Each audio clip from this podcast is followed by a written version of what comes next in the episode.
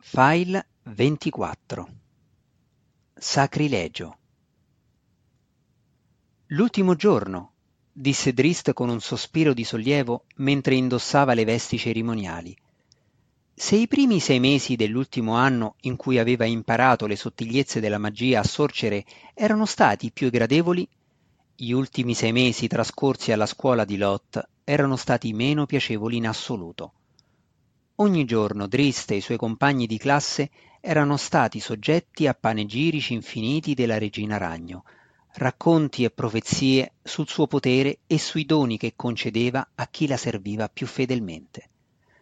Drist si era reso conto che schiavi sarebbe stata una parola più appropriata, perché da nessuna parte in tutta quella illustre scuola dedicata alla divinità Drò lui aveva mai sentito niente che equivalesse o anche solo accennasse alla parola amore. Il suo popolo venerava Lot. Le femmine di Menzo Berrazan sacrificavano la loro intera esistenza in sua servitù. Tuttavia, la loro offerta era completamente ispirata dall'egoismo. Una religiosa della regina Ragno aspirava alla posizione di somma sacerdotessa unicamente per il potere personale che accompagnava tale titolo. Sembrava tutto così sbagliato nel cuore di Drist. Drist era passato attraverso i sei mesi di Arak-Tinilit con il suo abituale stoicismo, tenendo gli occhi bassi e la bocca chiusa. Ora finalmente era giunto all'ultimo giorno, la cerimonia del diploma, un evento estremamente sacro ai Drò e durante il quale, secondo quanto gli aveva promesso Vierna, sarebbe giunto a comprendere la vera gloria di Lot. Con passi esitanti Drist uscì dal rifugio della sua spoglia stanzetta. Si preoccupò del fatto che questa cerimonia fosse diventata per lui una prova personale. Finora pochissimo riguardo alla società che circondava Drist aveva avuto alcun senso per lui e si chiedeva, nonostante le promesse della sorella, se gli avvenimenti di questo giorno gli avrebbero consentito di vedere il mondo come lo vedevano i suoi simili. I timori di Drist avevano assunto un andamento a spirale, lo stavano avvolgendo in un involucro da cui non poteva sfuggire.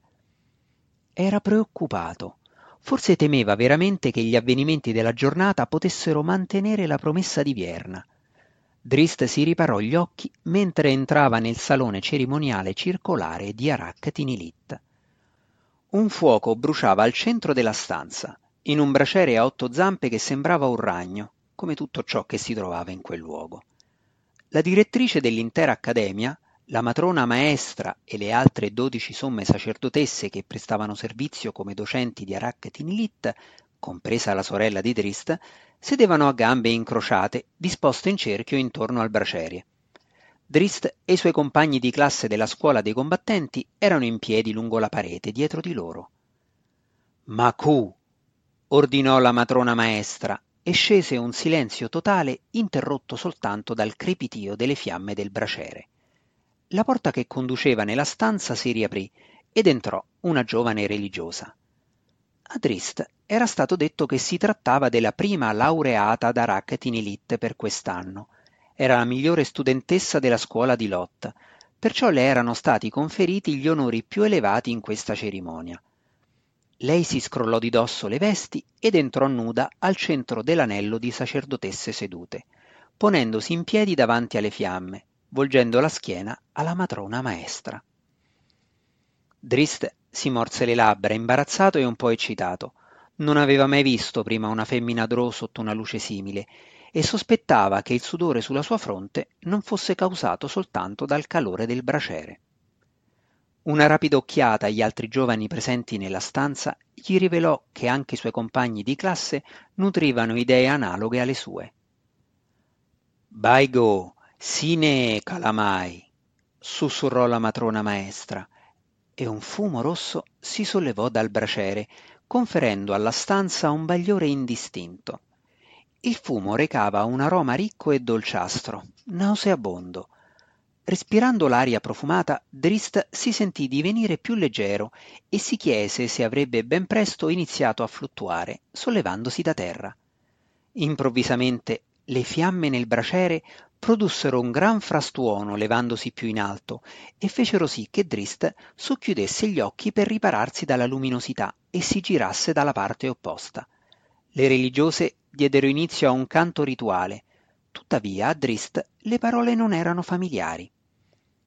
Comunque lui vi prestò scarsa attenzione, perché era troppo intento a mantenere i contatti con i propri pensieri nell'opprimente rapimento provocatogli dalla nebbia inebriante. Glabrezu, gemette la matrona maestra, e Drist riconobbe nel suo tono una convocazione, il nome di un abitante dei piani inferiori. Tornò a guardare ciò che stava accadendo e vide la matrona maestra che teneva una frusta con un serpente la cui lingua non era biforcuta.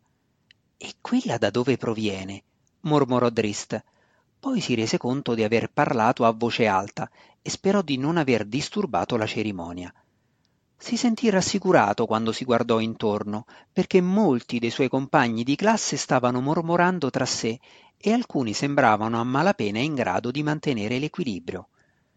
Chiamalo, ordinò la matrona maestra alla studentessa nuda. Titubante, la giovane religiosa allargò le braccia e sussurrò Glabrezu. Le fiamme danzarono sull'orlo del braciere, il fumo si sparse in faccia a Drist, costringendolo a inalare.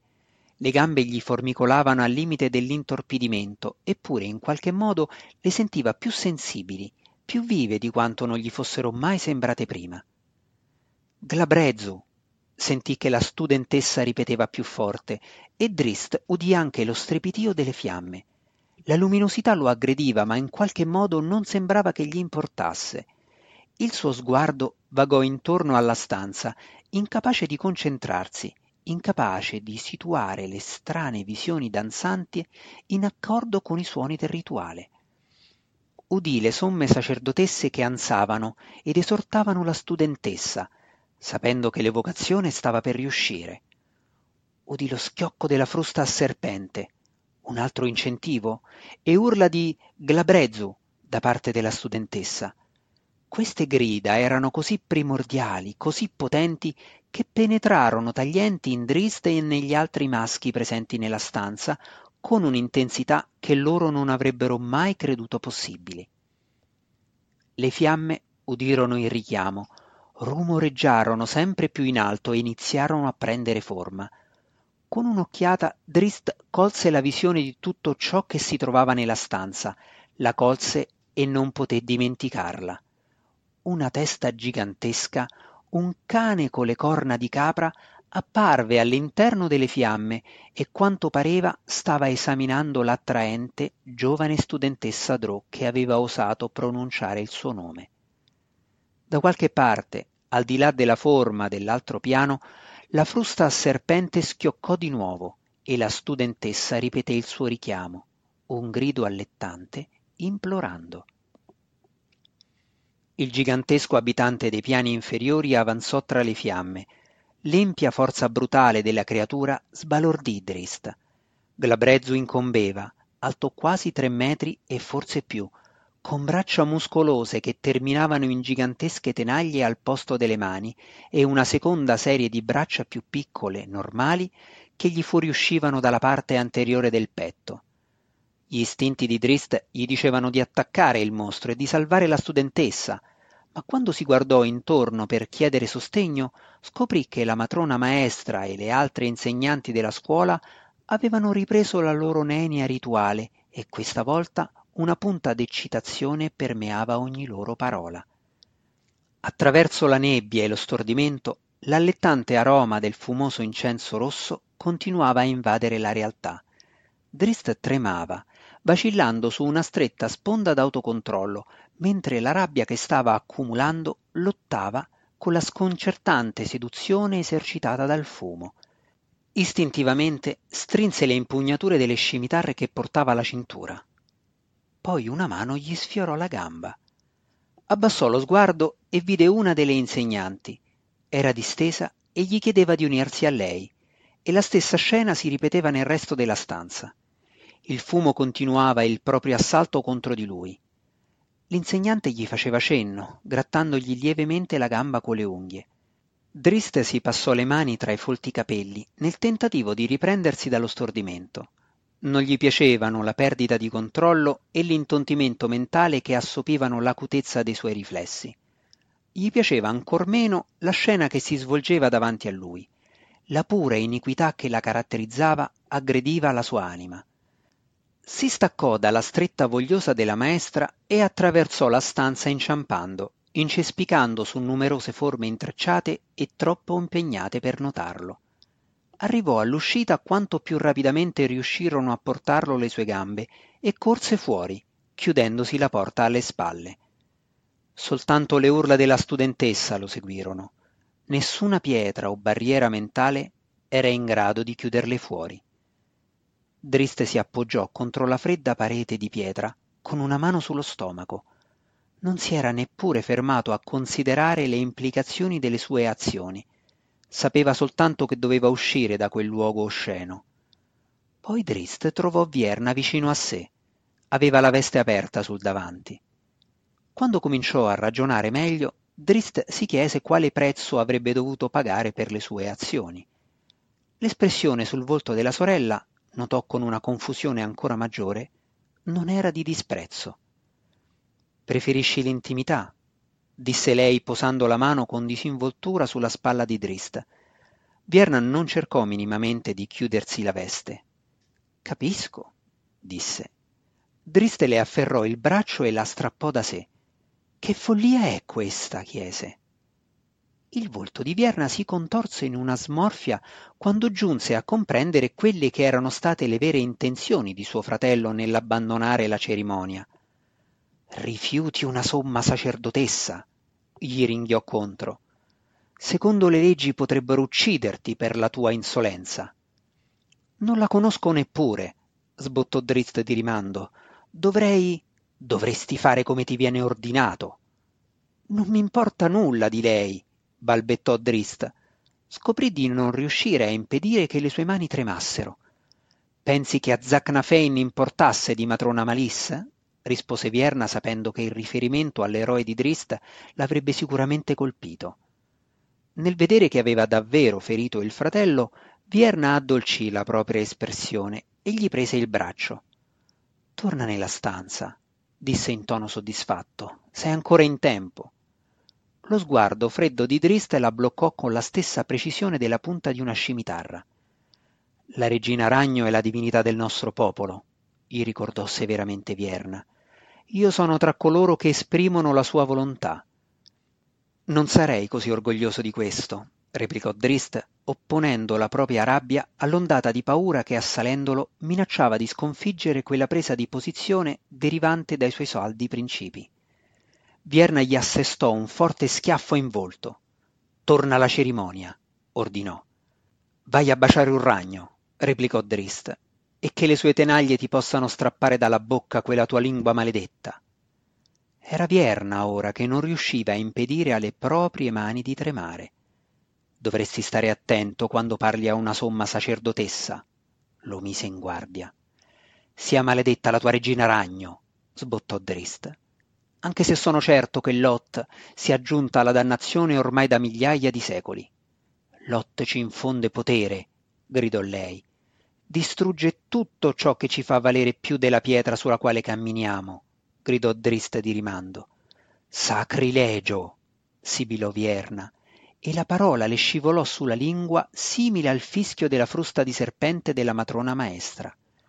Un urlo culminante, angosciato, esplose all'interno della stanza.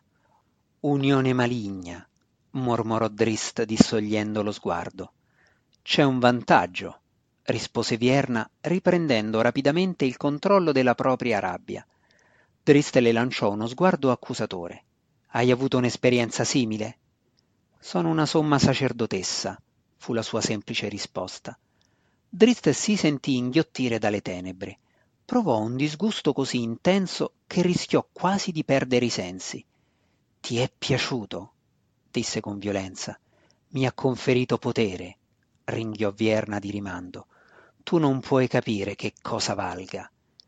Che cosa ti è costato? Lo schiaffo di Vierna fece quasi cadere Drist.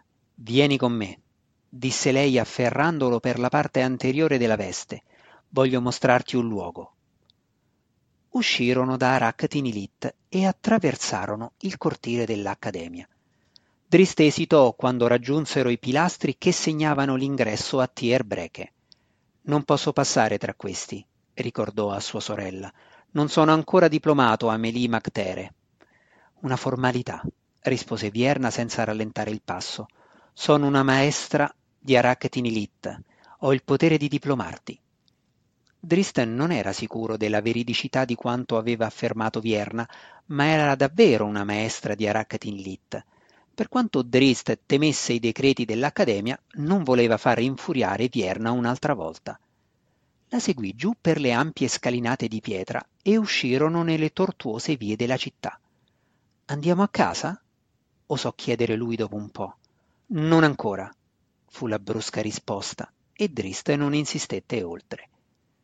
Cambiarono direzione all'estremità orientale della grande grotta, nei pressi della parete opposta a quella dove si trovava casa d'Urden, e giunsero alle imboccature di tre piccoli tunnel, tutti sorvegliati da statue luminose di giganteschi scorpioni. Vierna si fermò appena un attimo a riflettere su quale fosse la giusta direzione, poi gli fece nuovamente strada lungo il più piccolo dei tunnel. I minuti divennero un'ora e mentre i due continuavano a camminare il passaggio si allargò e ben presto li condusse in una galleria sotterranea serpeggiante di corridoi che si incrociavano. Drist perse rapidamente la memoria del percorso che si erano lasciati alle loro spalle, ma Vierna seguiva una traiettoria che conosceva bene. Poi, al di là di un basso passaggio ad arco, il pavimento precipitò improvvisamente e si trovarono su uno stretto passaggio che dominava un ampio precipizio. Drist guardò la sorella con curiosità, ma evitò di porle la domanda quando vide che lei era profondamente concentrata. Vierna pronunciò qualche semplice ordine, poi si assestò dei colpetti sulla fronte e lo stesso fece con Drist. Vieni, gli spiegò, e lei e Drist scesero dal passaggio elevato e levitarono giù, fin sul fondo del burrone. Una sottile nebbiolina, proveniente da qualche invisibile laghetto caldo o da un pozzo di catrame, aderiva alla roccia. Drist intuiva il pericolo e il male che erano insiti in questo luogo. Una perfidia latente era sospesa nell'aria, tangibile quanto la nebbia. Non temere, gli disse Vierna ricorrendo al linguaggio gestuale. Ho effettuato un incantesimo. Non possono vederci. Chi non può vederci? Chiesero le mani di Drist, ma già mentre effettuava i movimenti in codice udì un movimento affrettato in fondo, di lato. Seguì lo sguardo di Vierna fino a un masso lontano e l'essere sventurato vi si arrampicò sopra. Inizialmente Drizzt pensò si trattasse di un elfodrò, e dalla vita in su lo era davvero, benché fosse gonfio e pallido. La parte inferiore del corpo, tuttavia, assomigliava a quella di un ragno, con otto zampe da arachnide per sostenere la sua struttura, la creatura teneva fra le zampe un arco, ma sembrava confusa, come se non riuscisse a capire che cosa fosse entrato nella sua tana. Vierna fu soddisfatta del disgusto dipinto sul volto del fratello mentre osservava quell'essere. Guardalo bene, fratello più giovane, gli segnalò. Osserva il destino di coloro che provocano l'ira della regina ragno. Che cos'è? si affrettò a chiedere Drist di rimando. Un drider, gli sussurrò all'orecchio Vierna. Poi, tornando al codice silenzioso, aggiunse Lot non è una divinità clemente. Drist osservò, ipnotizzato, mentre il drider cambiava la sua posizione sul masso cercando gli intrusi. Drist non riusciva a capire se si trattasse di un maschio o di una femmina, talmente gonfio era il suo torso, ma sapeva che in entrambi i casi non importava. Non era una creatura naturale e non avrebbe lasciato discendenti dietro di sé, indipendentemente dal suo sesso. Era un corpo tormentato, niente più, che con tutta probabilità odiava se stesso più di qualsiasi altra cosa. Io sono Clemente, continuò in silenzio Vierna, pur sapendo che l'attenzione del fratello era concentrata sul Drider. Si appoggiò alla parete di pietra, appiattendosi contro di essa. Drist si volse di scatto verso di lei, rendendosi improvvisamente conto delle sue intenzioni. Poi Vierna affondò nella pietra. Arrivederci, fratellino, fu il suo grido finale. È un destino migliore di quello che meriti. No! Ringhiò Drist e graffiò la parete vuota finché una freccia non gli trafisse la gamba. Le scimitarre balenarono nelle sue mani, mentre lui si girava di scatto per affrontare il pericolo. Il Drider prese la mira per un secondo colpo. Drist aveva intenzione di tuffarsi di lato verso la protezione di un altro masso, ma la sua gamba ferita divenne immediatamente insensibile e inutile. Veleno. Drist sollevò una spada appena in tempo per deviare la seconda freccia e piombò su un ginocchio per comprimersi la ferita. Riusciva a sentire il freddo veleno che si faceva strada attraverso l'arto, ma staccò caparbiamente la parte terminale della freccia e volse nuovamente la propria attenzione all'aggressore. Si sarebbe preso cura più tardi della ferita, sperando che non fosse poi troppo tardi. In quel momento la sua preoccupazione era uscire dal baratro. Si volse per scappare, per cercare un luogo riparato dove poter levitare nuovamente fin sulla sporgenza, ma si trovò a faccia a faccia con un altro Drider. Un'ascia si abbatté a un soffio dalla sua spalla. Drist bloccò il colpo di ritorno e lanciò la sua seconda scimitarra in una stoccata che il Drider fermò con una seconda ascia. Ora Drist era calmo e sicuro di poter sconfiggere questo nemico anche con una gamba che limitava la sua libertà di movimento, finché una freccia non gli si piantò nella schiena. Drist barcollò in avanti sotto il peso del colpo, ma riuscì a parare un altro attacco da parte del Drider che gli stava davanti. Poi si lasciò cadere in ginocchio a faccia in giù. Quando il Drider, che teneva l'ascia credendo che Drist fosse morto, si mosse verso di lui, Drist si raggomitolò e rotolò fino a raggiungere proprio sotto al ventre tondeggiante della creatura, nel quale affondò la scimitarra, facendo ricorso a tutta la forza che aveva in corpo poi si piegò nuovamente su se stesso, sommerso da un diluvio di fluidi di ragno. Il Drider ferito cercò di allontanarsi con una mossa disordinata, ma cadde di lato, mentre le sue interiora si riversarono sul fondo di pietra. Tuttavia Drist non aveva speranza. Anche le sue braccia erano divenute insensibili e quando l'altra disgraziata creatura piombò su di lui, il giovane non poté sperare di contrastarla lottò per non perdere la conoscenza alla ricerca di un modo per uscire, combattendo fino all'amara fine. Le sue palpebre si appesantirono. Poi Drist sentì una mano afferrare la sua veste e venne rudemente tirato in piedi e sbattuto contro la parete di pietra. Aprì gli occhi per vedere il volto di sua sorella. Vive, la udì dire Drist. Dobbiamo portarlo via al più presto e prenderci cura delle sue ferite. Un'altra figura si mosse davanti a lui. Pensavo che questo fosse il modo migliore, si scusò Vierna. Non possiamo permetterci di perderlo, giunse una risposta imperturbabile. Drist riconobbe la voce del suo passato, lottò nella confusione della sua mente e costrinse i propri occhi a mettere a fuoco. Malis, sussurrò. Madre, lei gli sferrò un pugno furioso che lo portò in uno stato mentale di maggior chiarezza.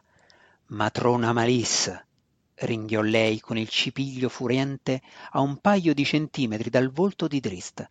Non dimenticarlo mai. Per Drizz la freddezza della matrona eguagliava quella del veleno e il suo sollievo nel vederla svanì con la stessa rapidità con cui l'aveva pervaso. Devi imparare qual è il tuo posto, ruggì Malissa, ripetendo l'ordine che aveva ossessionato Drist per tutta la sua giovane esistenza.